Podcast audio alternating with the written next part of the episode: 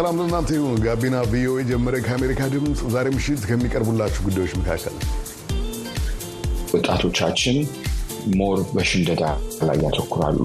more focus ኣቸው concept ን ይዞ ያንን concept ለምን ለምን ተግባር ይጠቅመኛል ብለው ከማሰብ more memorize የማድረግ ነገሩን ለሁለት ቀን ለሶስት ቀን እንዲሁም ለወራት ያላለፈ ሽምደዳ አንድ ሰው innovative አያደርገው። ኢትዮጵያውያን ተማሪዎችና ወጣቶች የአመራርና የቀለም ትምህርት ክህሎት እንዲያዳብሩ ዩናይትድ ስቴትስ ውስጥ የተመሰረተ አንድ ተቋም በማገዝ ላይ ይገኛል። የተቋሙ አመራሮችና ተጠቃሚዎችን ቆየት ብለን እንተዋውቃለን። ሌሎችም ጉዳዮች የተካተቱበትን መሰናዶ ሀብታሙ ስዩም እመራለሁ። የዛሬ ድምፅና ምስል ምህንድስናውን የሚከውንልን ንጉሱ ታምሬ ነው። አብራችሁን አምሹ። ወደ ቀዳሚው መሰናዶ እንሻገር።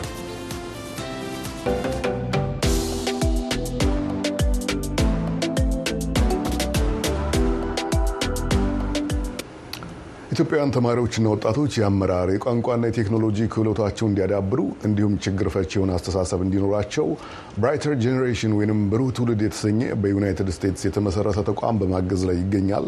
ተቋሙ በዋናነት ከዓለም ዙሪያ የተሰባሰቡ ኢትዮጵያንና ትውልድ ኢትዮጵያን በጎ ፈቃደኞችን በአስር ክልሎች ውስጥ ከሚገኙ ትምህርት ቤቶችና የተቋም ማዕከላት ጋር በማቆራኘት ስልጠናዎችን እየሰጠ ይገኛል። ኤደን የተቋሙን መስራች በዩናይትድ ስቴትስ ብሔራዊ የጠፈር ምርምር ተቋም ድርጅት ናሳ ተመራማሪ የሆኑትን ዶክተር ብርሃኑ ቡልቻንና ባለቤታቸውን የስነ ሕይወት ኬሚስትሪ ተመራማሪ ዶክተር ጸጋ ሰለሞንን እንዲሁም በጎ ፈቃደኞችና የመርሃ ግብሩ ተሳታፊዎችን አነጋግራለች። በመቀጠል ይቀርባል ዝግጅቱ። በጎርጎሮሳውያኑ 2022 የመጀመሪያው የማህበረሰብ ልማትና የአመራር ክህሎት ስልጠና በብሩህ ትውልድ ተቋም አማካኝነት በተለያዩ የኢትዮጵያ ክልሎች ላሉ አዳጊ የሁለተኛ ደረጃ ተማሪዎች በድረገጽ እንዲሁም በአካል መሰጠት ጀመረ። ብሩህ ትውልድ በናሳ የህዋ ሳይንቲስት በሆኑት በዶክተር ብርሃኑ ቡልቻና በባለቤታቸው የስነ ህይወት ኬሚስትሪ ሳይንቲስት ዶክተር ጸጋ ሰለሞን የተጸነሰ ተቋም ነው። ውጭ ሀገር በተለያየ ሀገር ውስጥ ያለ ዳያስፖራ እንዳልሽው ሀገር መርዳት የሚል ህልም አለው እና እኛ ምንድን የተያየን እነዚህ ብዙ ሰዎች አሉ ከኛ ውጭ አገራቸው መርዳት የሚፈልጉ እና ያንን ስኬታማ ለማድረግ platform መፍጠር አለብን፣ መንገድ መፍጠር አለብን። ብዙ ሰው በጣም busy ነው እንዳልሽው፣ life style ኡ በጣም busy ነው በስራው ላይ በራሱ personal life ልጆችም ይኖራል፣ የተለያየ ነገር ይኖራል። ግን በጣም professional world ላይ ነው ያሉት። ያንን knowledge transfer ማድረግ ይፈልጋሉ፣ ወደ ኢትዮጵያ መላክ ይፈልጋሉ እና ያንን የሚያደርጉበትን መንገድ እኛ ብንፈጥር እኛ ብቻ ሳይሆን ብዙ ሰዎች የኢትዮጵያ ተማሪዎችን ሊረዱ ይችላሉ በማለት ነው የተነሳሳ ነው። ኢትዮጵያ ውስጥ ለምን ወጣቶች የሃይስኩል ተማሪዎች መረጥን ለሚለው ደግሞ እነዚህ ልጆች ታዳጊዎቹ ናቸው፣ የሚቀጥሉት ጀኔሬሽን ናቸው እና ለማወቅ ለመማር ብዙ energy አላቸው እና የአገር ደግሞ development ለውጥ የሚመጣው ወጣቱ አዲስ ሀሳብ፣ አዲስ innovation፣ አዲስ ትምህርት ሲማር እና አዲስ አስተሳሰብ ሲኖረው ነው በማለት ወጣቱ ላይ ያተኮረ ነው። የሚመጣው generation ላይ ያተኮረ ነው። ብሩህ ትውልድ ወይም በእንግሊዝኛ አጠራሩ Brighter Generation የሁለተኛ ደረጃ ተማሪዎች የእንግሊዝኛ ቋንቋ ክህሎታቸውን እንዲያዳብሩ የአመራር የጠያቂነትና የተመራማሪነት አስተሳሰብ እንዲኖራቸው በአካባቢያቸው ላሉ ተግዳሮቶችም መፍትሄ እንዲሹ አስተሳሰብ ላይ የሚሰራ ተቋም ነው። የተቋሙ አጋር መስራችና ዋና ስራ አስፈጻሚ የሆኑት በናሳ ተቋም የህዋ ሳይንስ ተመራማሪው ዶክተር ብርሃኑ ቡልቻ ለተቋሙ መመስረት ሀገራቸው የጣለችባቸውን ዕዳ በምክንያትነት ያነሳሉ። Brighter Generation የተመሰረተበት ወይም ብሩህ ትውልድ የተመሰረተበት ዋናው ዓላማ በኢትዮጵያ ውስጥ በ education ወይም ደግሞ በትምህርቱ ላይ ሁላችንም መነቃነቅ አለብን። እንደ ዜጋ ኢትዮጵያ ውስጥ ተወልዶ የኢትዮጵያ ዕዳ ያለበት እኛ ኢትዮጵያ ተወልደን ቤተሰቦቻችን ኢትዮጵያ አድገው የኢትዮጵያን culture የያዝን ሰዎች ለኢትዮጵያ ሰዎች ህብረተሰብ ለሚቀጥለው ትውልድ ማሰብ አለብን ብለን የጀመርነው ነው። ይህንን ስንጀምረው ኢትዮጵያ ውስጥ እንደምናውቀው በትምህርት ላይ ብዙ መሰራት እንዳለበት እናምናለን። specially ደግሞ ተማሪዎቻችን ፈጣሪ እንዲሆኑ innovator የምንለው ችግር ቀራፊ እንዲሆኑ የህብረተሰባቸውን፣ የገበሬውን፣ የአርሶ አደሩን በጣም ዝቅተኛ የምንለውን የማህበረሰባችን የሚያይ ባለሙያ ያስፈልገናል። ስለዚህ እኛ Brighter Generation እኛ የምንሰራው ተማሪዎቻችን ያን ክህሎት ይዘው የህብረተሰቦቻቸውን ችግር ቀራፊ የተሻለች ኢትዮጵያ ተቀባይ እንዲሁም አሻጋሪ እንዲሆኑ ነው የ Brighter Generation ዋና ዓላማ። ዶክተር ብርሃኑ ተቋሙ ከተመሰረተ በኋላ እየሰራባቸው ያሉ የአስተሳሰብ ለውጦችና ተግዳሮቶችንም ጠቁመዋል። ወጣቶቻችን more በሽምደዳ ላይ ያተኩራሉ። more focus ኣቸው concept ን ይዞ ያንን concept ለምን ለምን ተግባር ይጠቅመኛል ብለው ከማሰብ more memorize የማድረግ ነገሩን ለሁለት ቀን ለሶስት ቀን እንዲሁም ለወራት ያላለፈ ሽምደዳ አንድን ሰው innovative አያደርገው። ሌላው ደግሞ የእኛ ወጣቶች እኔም ኢትዮጵያ ውስጥ ባደግኩበት ጊዜ ያለብን ተግዳሮቶች አንደኛው communication ነው። communicate ማድረግ የኢትዮጵያ ተማሪ ትልቅ hard ወይንም ደግሞ ችግር ነው። በሶስተኛ የማነሳው ደግሞ መጽሐፎችን አለማንበብ ያ curriculum ኣችን ላለመኖር ሌላ የ communication ጋር ተያይዞ ያለ ሌላ ችግር ይመስለናል እና አሁን እኛ በምናስተምርበት ብዙዎቹ ተማሪ ከዘጠና percent ተማሪዎች በላይ መጽሐፍን አንብቦ የጨረሰ ተማሪ የለም። እንግዲህ በ high school ደረጃ አንድ novel ወይንም አንድ biography መጽሐፍ አንብቦ የጨረሱ ተማሪዎችን አናገኝም። ስለዚህ ለእኛ ትልቅ challenge ነው። ተማሪዎችን አንድ essay ጻፉ ስንላቸው story እንዴት flow እንደሚያደርግ ላያውቁ ይችላሉ።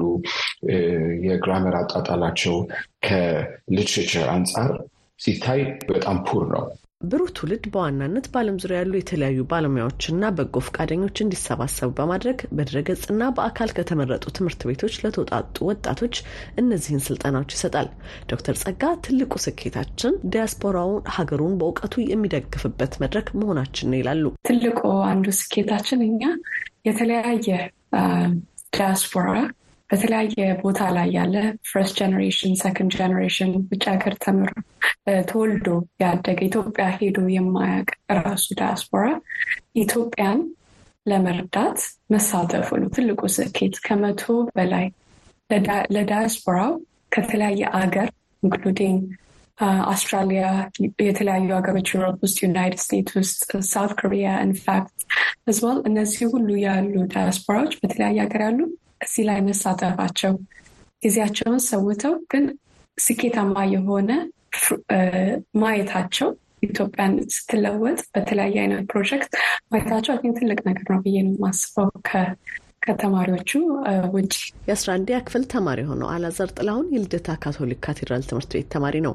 አላዛር በብሩህ ትውልድ ስልጠና ወስደው ካጠናቀቁ በመላው ኢትዮጵያ ከሚገኙ ተማሪዎች መካከል አንዱም ነው። እኔ ከዚህ ፕሮግራም ውስጥ በጣም ከተጠቀሙት ሰዎች ውስጥ አንዱና ዋነኛው ነኝ። የመጀመሪያው እንግዲህ በክረምት ሰዓት ነበር ትምህርቱ ይሰጠን የነበረው እና የመጀመሪያውና ዋነኛው የጠቀመን ነገር እንግዲህ በኛ ሀገር ውስጥ ብዙ ጊዜ በተማሪዎች ላይ የሚታየው ችግር የእንግሊዝኛ ቋንቋ አቅም ችግር ነው። ያንን የብሩህ ትውልድ ፕሮግራም በጣም በጣም በብዙ መልኩ በመጽሐፍ፣ በማንበብ፣ በመናገር እና በአራቱም የቋንቋ ዘርፎች እንድናሻሽል በጣም እኔንም ጓደኞቼንም በጣም ረድቶናል። የኢሲዎችም እንጽፍ ነበር፣ ፕሬዘንትም እናደርግ ነበር።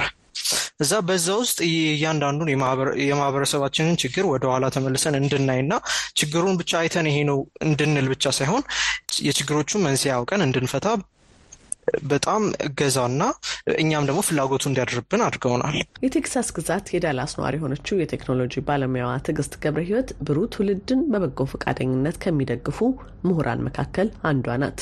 የኦልድ በፊት አለቆች አሉ leader ኦች እና የአሁኑ leader ኦች ምንድነው የምትወዱት፣ ምንድነው የማትወዱት compare እንዲያደርጉ እናደርግና እነዚህ ጥሩ ደረጃ ከሆነ የደረሱት ምን መስራት አለባቸው ጥሩ ደረጃ ለመድረስ ብዬን የተነሳሁት እነሱ ለመሆን መልፋት አለባቸው በማለት ነበረ attention ኣቸውን ያስኩት ነበረ እና የሚሰሩት ስፖንጅ ታውቂያለሽ፣ በጣም ኢትዮጵያ ተስፋ አላት ብዬ በጣም ያስተዋልኩትና ምን ያህል ስፖንጅ እንደሆኑ በሶስት ወር ውስጥ እንደዚህ የሰማይና ምድር አይነት ለውጡ ታያለሽ። መፍትሄ ተኮር በሆኑ የቴክኖሎጂና የፈጠራ ድጋፎችን በተለያዩ ክልሎች የሚያደርገው ብሩህ ትውልድ በንጽህና፣ ግብርና፣ ውሃ፣ የጾታ እኩልነትና የተለያዩ ማህበረሰብ ተኮር ስራዎችም ላይ ይሳተፋል። ዶክተር ብርሃኑ ለአብነት ጥቂቶቹን ይጠቅሳሉ። ተማሪዎቻችን ፕሮጀክት ሲሰሩ ከራሳቸው እውቀት ከመጨመር አልፈው ለህብረተሰቡ impact የሚያደርግ ፕሮጀክቶችን ሰርተዋል። ለምሳሌ ብነግርሽ የአሶሳ ተማሪዎቻችን የሰሩት የበቆሎ መፈልፈያ ማሽን ነው። እንግዲህ traditionally ገበሬዎቻችን ለዘመናት በቆሎ የሚፈለፍሉት በጣም ትራዲሽናል በሆነ ነው። ፍጥነቱ ጥሩ አይደለም፣ ይልዱ ወይም ደግሞ ውጤታማነቱ በጣም አሪፍ አይደለም እና አንድ ቁጭ ብሎ በደቂቃ በጣም ብዙ በቆሎ የሚፈለፍልበት መሽን በዚህ በፕሮጀክት ሰርተዋል። አሁን ለምሳሌ የግብርናችንን ግብርና የምናርስበት መሳሪያ ለሁለት ሺህ ዓመት ተለውጦ አያውቅም። እሱን በስምንት fold ወይንም ደግሞ በብዙ percent efficiency የሚጨምር የግብርና ማሽን የሰሩ ተማሪዎቻችን አሉ ከኛ ጋር በመተባበር እንዲሁም የ MIT ተማሪዎች ኢትዮጵያ ሄደው ባስተማሯቸው ጊዜ ብዙ software ኦች developed ሆነዋል። ለምሳሌ የ health care ኡ ላይ በትምህርት ቤት የትምህርት ቤት መመዝገቢያ platform ኦችን መስራት እንደው ነገሮች ልጨርስ አልችልም። ወደ ሰላሳ አምስት የሚሆኑ ለእያንዳንዱ የህብረተሰባችን ችግር በራሳቸው በዚህ በ high school እድሜያቸው ግን impact ያለው ነገር ሰርተዋል። በሌላ በኩል ተማሪዎቹ ከሚሳተፉባቸው እንቅስቃሴዎች መካከል በኦቲዝም ዙሪያ ግንዛቤ ማስጨበጫዎችን ማድረግ እንዲሁም ደግሞ ግብረ ገብና ስብዕናን ደጋፊ የሆኑ አፈ ታሪኮችና ተረቶችን ማሰባሰብም ነው። ዶክተር ጸጋ ይህም ብሩህ ትውልድን ብልህ የተሰኘ መጽሐፍ ለማሳተም እንዳገዘው ይናገራሉ። ብልህ የሚባል መጽሐፍ ነው በዚያ ዓመት ያሳተምነው። ብልህ ማለት ያው በእንግሊዝኛ wise ማለት ነው፣ ወይም wisdom እውቀት ላይ የተያዘ ነው። እናም ብዙ ታሪኮች አሉ በሀገራችን ላይ ያሉ ግን ያልተጻፉ በንግግር የምናውቃቸው አንዳንዶቹ እንደተረት ናቸው እና በምንድን ነው ማድረግ የፈለግነው እኛ በ Brighter Generation ተማሪዎቻችን እነዚህ ከቤተሰብ የሚመጡ ከአያት ወይ ከእናት ከአባት በልጅነት የሚመጡ ታሪክ ግን ታሪኮች ግን በጣም ትልቅ ትምህርት ያላቸው ስለ morality፣ ስለ ተግባር፣ ስለ ብዙ ነገር morality ያላቸው ታሪኮች እንዲጻፉ በማለት እንደውም የ class activity ነበረ። ማለትም የአንዱ homework አንዱ ሳምንት በዚህ ላይ ነው የታለፈው እና እነዛን ታሪኮች ጽፈው እነዚህ ተማሪዎች ወደ እኛ አምጥተው ከዛ ደግሞ እኛም የ Brighter Generation አስተማሪዎች፣ coordinator ኦች በመተባበር ሌላም የተረሱ ታሪኮች በማቀነባበር አንድ ላይ የተዘጋጀ መጽሐፍ ነው። ብዙ editing professional editing ያለፈበት ነው። ብሩህ ትውልድ የጎርጎሮሲያኑ 2023 ሲጠናቀቅ ባወጣው ሪፖርት መሰረት 870 ተማሪዎችን የደገፈ ሲሆን ከዓለም ዙሪያ የተውጣጡና የተመዘገቡ 102 በጎ ፈቃደኛ ኢትዮጵያውያን ጋር አብሮ እንደሚሰራም አስታውቋል። በተጨማሪም በአስር ክልሎች ውስጥ ባሉ 35 የልማት መርሃ ግብሮቹ አማካኝነት 62850 የማህበረሰብ አባላትን ተጠቃሚ ማድረጉም ተገልጿል። ከአሜሪካ ድምጽ ለተጠናቀረው ዘገባ ኤደን ገረመው ከዋሽንግተን ዲሲ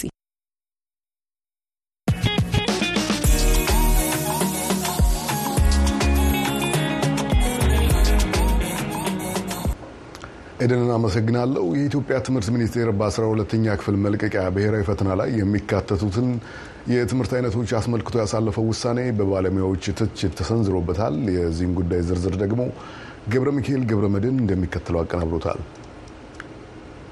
የትምህርት ሚኒስቴር በዘንድሮ ዓመት በ12ኛ ክፍል መልቀቂያ ብሔራዊ ፈተና ላይ የሚካተቱ የትምህርት አይነቶችን ይፋ አድርጓል። የሚኒስቴሩ የሕዝብ ግንኙነትና የኮሚኒኬሽን ስራ አስፈጻሚ አመለወርቅ ሕዝቅኤል ለአሜሪካ ድምፅ በሰጡት ቃለ መጠይቅ ለማህበራዊ ሳይንስ ተማሪዎች የሚሰጠው ፈተና እንግሊዝኛ፣ ሂሳብ፣ ታሪክ፣ ጂኦግራፊ፣ ኢኮኖሚክስ እና scholastic aptitude የሚባሉ የትምህርት አይነቶችን እንደሚያካትት ዘርዝረዋል። የተፈጥሮ ሳይንስ ተማሪዎች ደግሞ እንግሊዝኛ፣ ሂሳብ፣ ፊዚክስ፣ ኬሚስትሪ፣ ባዮሎጂ እና scholastic aptitude ይፈተናሉ ብለዋል።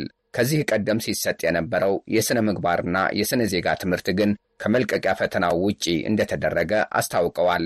በጅማ ዩኒቨርሲቲ የሚዲያና communications መምህር ዶክተር ጌታቸው ጥላሁን በሚኒስቴሩ ውሳኔ ከማይስማሙት ባለሙያዎች አንዱ ናቸው። መጀመሪያ ትምህርቱ ራሱ የሚያስፈልጋቸው ይመስለኛል። ወጣቶቹ ለልጆቹ በብዙ መልኩ ከሞራልም ከስነ ምግባርም አንጻር ይሁን ከ civic rights እና responsibilities እነሱን መብታቸውንም ኃላፊነታቸውን እንደሚገባ ማወቅ መለማመድ እንዲችሉ የሚያስፈልግ ትምህርት ይመስለኛል ነውም ባለፉት ብዙ ዓመታት እየተሰራ ነው። አልፈውም እኮ ደግሞ ዩኒቨርሲቲ ሲመጡ እንደገና አለ ይሄ ኮርስ እኛም ጋር department ኡ አለ፣ ስራው አለ። ስለዚህ አግባብ አድርጌ አልወስደውም። በአዲስ አበባ ዩኒቨርሲቲ የስርዓተ ትምህርት መምህርና ባለሙያ ዶክተር ዳዊት መኮንን ደግሞ የሁለተኛ ደረጃ ተማሪዎች በምን አይነት ትምህርቶች መመዘን አለባቸው የሚለውን ለመወሰን ከግምት መግባት ያለባቸው ነጥቦች እንዳሉ ያመለክታሉ። ባለሙያው በሂደቱ ታሳቢ መደረግ ይገባቸዋል ካሏቸው ነጥቦችም የተወሰኑትን ዘርዝረዋል።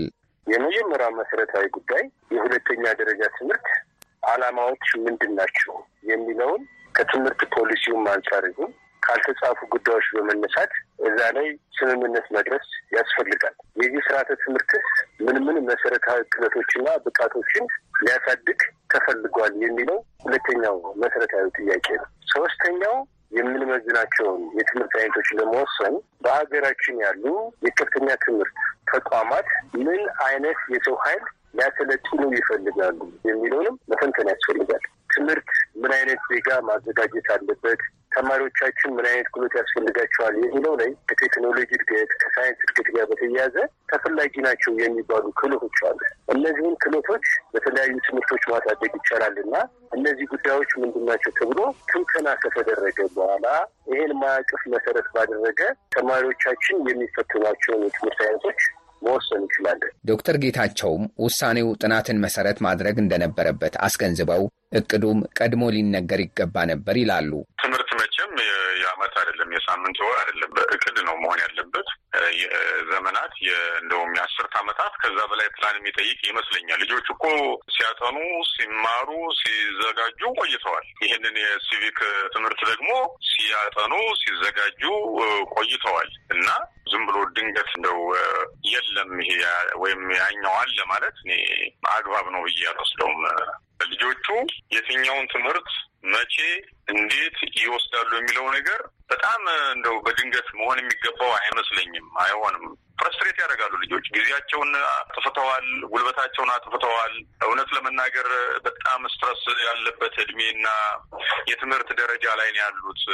አምና ካቻምና ያለፍነውን ነገር ያውቃሉ። በቅርብ ሁለት ሶስት percent ብቻ የሚያልፍበት ሂደትን ያውቃሉ በቅርብ ርቀት እና ይህንን ሁሉ ጫና አልፈው በሚገባ ተዘጋጅተው ፈተና ላይ መቀመጥና ውጤታማ እንዲሆኑ ካስፈልገ ምን እንደሚወስዱና ምን እንደማይወስዱ ቀድመው ነው ማወቅ ያለባቸው። የሚኒስቴሩ ቃል አቀባይ አምለ ወርቅ ህዝቅኤል በበኩላቸው ውሳኔው በአዲሱ ፖሊሲ መሰረት የተዘጋጀውን ስርዓተ ትምህርት መነሻ ማድረጉን ገልጸዋል።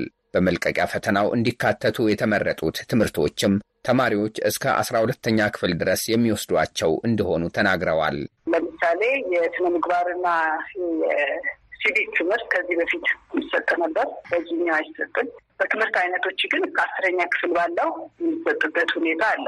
እንደዚህ የ civics ትምህርት ከዛ ውጭ ደግሞ አንዳንድ ትምህርቶች የ mother tongue እንደ ስፖርት የመሳሰሉ ትምህርቶች እስከ አስረኛ ክፍል ድረስ ተካተው አስራ አንደኛ እና አስራ ሁለተኛ ላይ ደግሞ የ basic academic ትምህርቶች እና የሙያ ትምህርቶች ስለሆኑ የሚማሩት አስራ ሁለተኛ ክፍል ፈተና ደግሞ ከዘጠነኛ ክፍል ጀምሮ እስከ አስራ ሁለተኛ ጭምር የተማሩትን የሚያካትት በመሆኑ ምክንያት ያልተካተቱ አሉ። ከነዚህ መካከል civics ን አልተካተተም ማለት ነው። የአዲስ አበባ ዩኒቨርሲቲው የስርዓተ ትምህርት መምህር ዶክተር ዳዊት በመልቀቂያ ፈተናው የትኛው ትምህርት ይካተት የትኛው ሲቅር የሚለውን ጉዳይ ለመወሰን ሰፋ ያለ ንግግር እንደሚያስፈልግ ያስገነዝባሉ።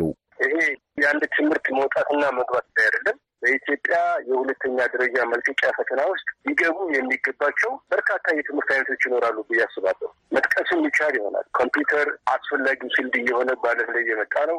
ቋንቋ ላይ ብትሄድ እኛ ሀገር የእንግሊዝኛ ቋንቋን እንፈትናለን። ሀገራዊ ቋንቋዎችን በተለያዩ የፖለቲካ ጉዳዮች ምክንያት አግልን አንፈትንም። ብዙ ሀገር ብትሄድ ታሪክን ሁሉም ተማሪዎች የሚማሩት ትምህርት ነው። በቴክኖሎጂም ደረጃ ብትሄድ፣ በስነ ጥበብም ብትሄድ በተለያዩ ሀገሮች ተማሪዎችን ፍላጎት መሰረት አድርጎ ጥናት ከተደረገ በኋላ የተለያዩ ትምህርቶች ይቀርቡላቸው እና ማንኛው ተማሪ የትኛውን ትምህርት መፈተን ይፈልጋል፣ ወደፊትስ ምን ማጥናት ይፈልጋል የሚለውን መሰረት ባደረገ ማዕቀፍ የሚወሰን ይሆናል ማለት ነው። በዚህ ሂደት ላይ የትምህርት ባለሙያዎችን፣ ወላጆችን፣ ሌሎችም የሚመለከታቸው አካላት ተወያይተውት የሚወስኑት ጉዳይ ነው ብዬ ነው የማስበው። ለመምህሩ ማሳሰቢያ ምላሽ የሰጡት የትምህርት ሚኒስቴር ቃል አቀባይዋ አመለወርቅ ሕዝቅኤል በ2015 ዓ ም የተተገበረው አዲሱ የትምህርት ፖሊሲ ሲዘጋጅና ስርዓተ ትምህርቱም ሲቀረጽ በባለሙያዎች ውይይት ተደርጎበታል ነው የሚሉት። ከመነሻው ካየነው ሮድማፑ ሲዘጋጅ ጀምሮ ከተለያየ ደረጃ የተለያዩ አካላትን ለማወያየት ተሞክሯል። ስርዓተ ትምህርቱ ላይ በተለያየ መንገድ ግንዛቤ ለማስረጽም ተሞክሯል። አሁንም እየተሰራ ነው ያለው። እነዛን ተከትለን አሁንም ቢሆን የወጡ ፈተናዎች እንደ ትምህርት ሚኒስቴር ይሄ ስርዓተ ትምህርቱ መነሻ አድርገን የተወሰነ መሆኑን ለመግለጽ እወዳለሁ። የዘንድሮው የአስራ ሁለተኛ ክፍል መልቀቂያ ፈተና መቼ እንደሚሰጥ የተጠየቁት አመለወርቅ ሕዝቅኤል ምላሽ ከመስጠት ተቆጥበዋል። ለአሜሪካ ድምፅ ገብረ ሚካኤል ገብረ መድህን አዲስ አበባ።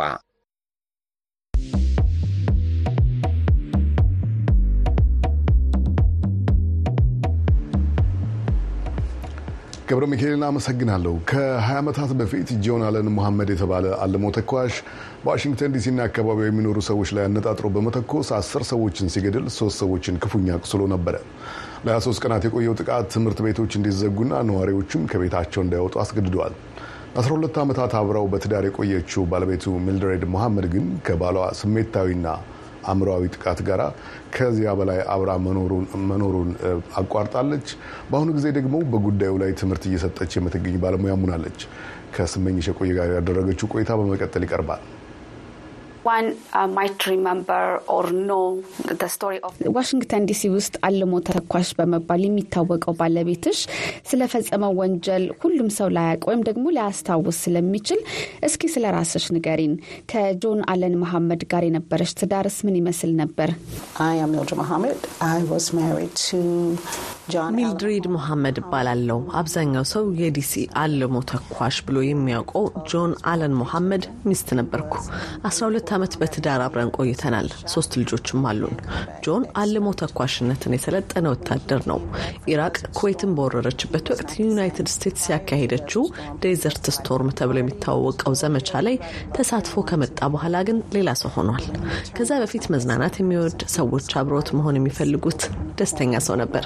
ከዚያ ሲመለስ ግን ዝምተኛ ሆነ። ጥግ ይዞ ይቀመጥና ምን ሆንክ ስለው ደህና ነኝ የሚል መልስ ብቻ ይመልስልኛል። ስራውንም አቆመና ከሌሎች ሴቶች ጋርም ግንኙነት ጀመረ። ስለዚህ ፍቺ ጠየቅኩኝ። ከቤት እንዲወጣም አደረግኩት። ነገር ግን ቁልፍ ስላለው ባልጠበቅኩት ሰዓት ይመጣል። ታዲያ መጀመሪያ መልካም ባል ከነበረ የቤት ውስጥ ጥቃቱ እንዴት ነው የጀመረው? ሲጀምር ያስተዋልሻቸው የማስጠንቀቂያ ምልክቶች ነበሩ? ዋናው ምልክት የነበረው ጠላቴ ነሽ ማለት ሲጀምር ነው። ጠላቴ ስለሆንሽ እገልሻለሁ ይለኝ ነበር። ፍቺ ጠይቄ ከተለያየን በኋላም እቤት እየመጣ ይሰድበኛል። ሳይነግረኝ የቤቴንም ስልክ ይቀይራል። ለፖሊስ አመልክቼ ከኔ እንዲርቅ የፍርድ ቤት ትዕዛዝ አወጣው። ግን ልጆች ስላሉን እነሱን ለማየት ይመጣል። አንዳንዴ ደግሞ ልጆቹንም ወስዶ አይመልሳቸውም። የሚያስፈራ ሁኔታ ይመስለኛል።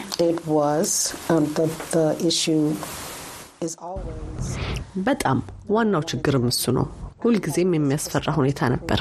ነገር ግን ማንም ሊረዳኝ አልቻለም። ምክንያቱም ደግሞ እኔ ላይ ጥቃት መድረሱን የሚያሳይ ምንም አይነት ጠባሳ ሰውነቴ ላይ አልነበረም። ህብረተሰባችን የሆነ ነገር መፈጠሩን ለማመን ማየት ይፈልጋል። ሰውነት ላይ የሚታይ ጉዳት ከሌለ ጠባሳ የሌለ ይመስላችሁ ስለዚህ ጥቃት እየደረሰብሽ ግን ደግሞ ሰውነትሽ ላይ የሚታይ ጠባሳ ባለመኖሩ አለመታመንሽ በአንቺም ሆነ በልጆችሽ ላይ የፈጠረው ተጽዕኖ ምን ይመስላል? ልጆቼ በዛን ጊዜ የሰባት የስምንትና የአስር ዓመት ህጻናት ነበሩ።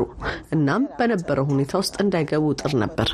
ነገር ግን አንዴ ቅዳሜና እሁድ ሊያገኛቸው ሲመጣ ወስዶ ሳይመልሳቸው ቀረ። እኔ እንዳላገኛቸው ስማቸውን ቀየረና ከአሜሪካ ውጭ አንቲጋ ወደሚባል ቦታ ይዟቸው ሄደ። እስከሚገኙ ድረስ የት እንደወሰዳቸው የት እንዳሉ አላውቅም ነበር። ማንን መጠየቅ እንዳለብኝ ራሱ አላውቅም ነበር። ልጆቼ ጠፍተው እንኳን እነሱን ለማግኘት የሚረዳኝ አልነበርም። እንግዲህ ልጅን ማጣት እጅግ በጣም ከባድ ነገር ነው። በዛ ሁሉ ውስጥ አልፈሽ ደግሞ ፍቺ ከጠየቅሽ ከሁለት ዓመት በኋላ በዲሲና በአካባቢው ሰዎችን መግደል እንደጀመረ ስትሰሚ ምን አይነት ስሜት ፈጠረብሽ? ፖሊስ መጥቶ ለጥያቄ እንደሚፈልገኝ እስኪነግረኝ ድረስ ሰዎችን እየገደለ ያለ አልሞ ተኳሽ እሱ መሆኑን አላወቅኩም ነበር። ለመጨረሻ ጊዜ መቼ እንዳገኘሁት ጠየቁኝ። ለመጨረሻ ጊዜ የፍቺ ሂደት ለመጨረስ እንደ አውሮፓውያን አቆጣጠር መስከረም 2001 ፍርድ ቤት እንዳየሁት ነገርኳቸው። ዲሲ ውስጥ ሰው እየገደለ ያለው አልሞ ተኳሽ እሱ መሆኑንና በመጨረሻም ሊገል የሚፈልገው ኢላማ እኔ መሆኑን ነገሩኝ። ስለዚህ አንቺን ኢላማ አድርጎ አንቺ ያለሽበት አካባቢ ያሉ ሰዎችን ነበር የሚገለው ማለት ነው? በትክክል መጀመሪያ ላይ ፖሊስ እስኪነግረኝና ጥበቃ ሊደረግልኝ የሚችልበት ቦታ እስኪወስደኝ ድረስ ግን አላውቅም ነበር። ያ ከሆነ ከሁለት ቀን በኋላ ነው የተያዘው። እንግዲህ ለብዙ ሴቶች ይሄ ከባድ ሁኔታ ይመስለኛል። አብረሹ ለአመታት የኖርሹ ሰው፣ የልጆችሽ አባት አንቺን ከማሰቃየት አልፎ ሰዎችን በዚህ ሁኔታ ውስጥ መግደሉን ማወቅ በጣም አስቸጋሪ ነገር ነው እና ያንን እንዴት አለፍሹ? I refused to walk around. መጀመሪያ እሱን ከራሴ ጋር አቆራኝቼ ማሰብ ማቆም ነበረብኝ። ስለዚህ ቆም ብዬ ውስጤን ከፍቼ ተመለከትኩ። ራሴ ስሜት ውስጥ ያለ ወደፊት እንዳልጓዝ የሚያደርጉኝ ስሜቶች የትኞቹ ናቸው ብዬ መለየትና እነሱን አንድ በአንድ መፍታት ጀመርኩኝ። ያንን የማደርገው ደህንነት እንዲሰማኝ እንደገና ደስተኛ እንደሆንና ልጆቼን ማሳደግ እንድችል ነው። አሁን ለሌሎች ሴቶች የምመክረውም ይሄንን ነው። በተለይ የጥፋተኝነት ስሜት የሚሰማቸው ሴቶች የጥፋተኝነትን ትርጉም እስኪረዱት ድረስ ይፈ ፈትሹ። በሆነው ነገር አልቅሰውና ስሜታቸውን አስተናግደው ሲጨርሱ ጥቃት ካደረሰባቸው ሰው ጋር የሚያቆራኛቸው የጥፋተኝነት ስሜት ላይ ያለውን ነው መስራት ያለባቸው። ከዛ ደግሞ ከሚሰማቸው የመዋረድ ስሜት ለመላቀቅ መስራት አለባቸው። ያንን ካደረጉ በእርግጠኝነት በተፈጠረው ነገር ማልቀስና ማዘን ያቆማሉ። ይህ ብዙ ሰዎች የማይረዱት የፈውስ አካል ነው። በአንድ ጊዜ ሳይሆን ቀስ በቀስ የሚመጣ ፈውስ ነው። አሁን ደግሞ እስኪ ስለ ሕግ ማዕቀፎች እናውራ። አንቺ የቤት ውስጥ ጥቃት በደረሰብሽ ወቅት የሕግ ከለላ ለማግኘት ሞክረሽ ነበር፣ ግን ደግሞ መፍትሄ አላገኘሽም።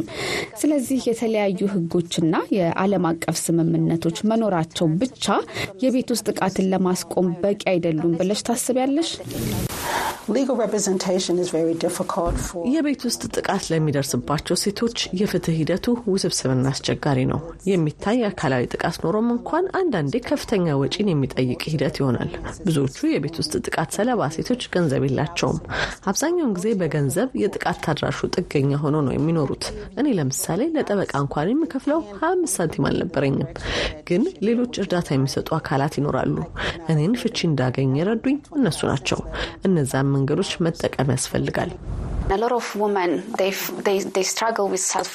ብዙ ጊዜ በእንደዚህ አይነት የቤት ውስጥ ጥቃት ያለፉ ሴቶች ትዳራቸው ለመፍረሱ ወይም ከእንደዛ አይነት ሰው ጋር ትዳር ለመመስረታቸው ራሳቸውን ተጠያቂ ያደርጋሉ።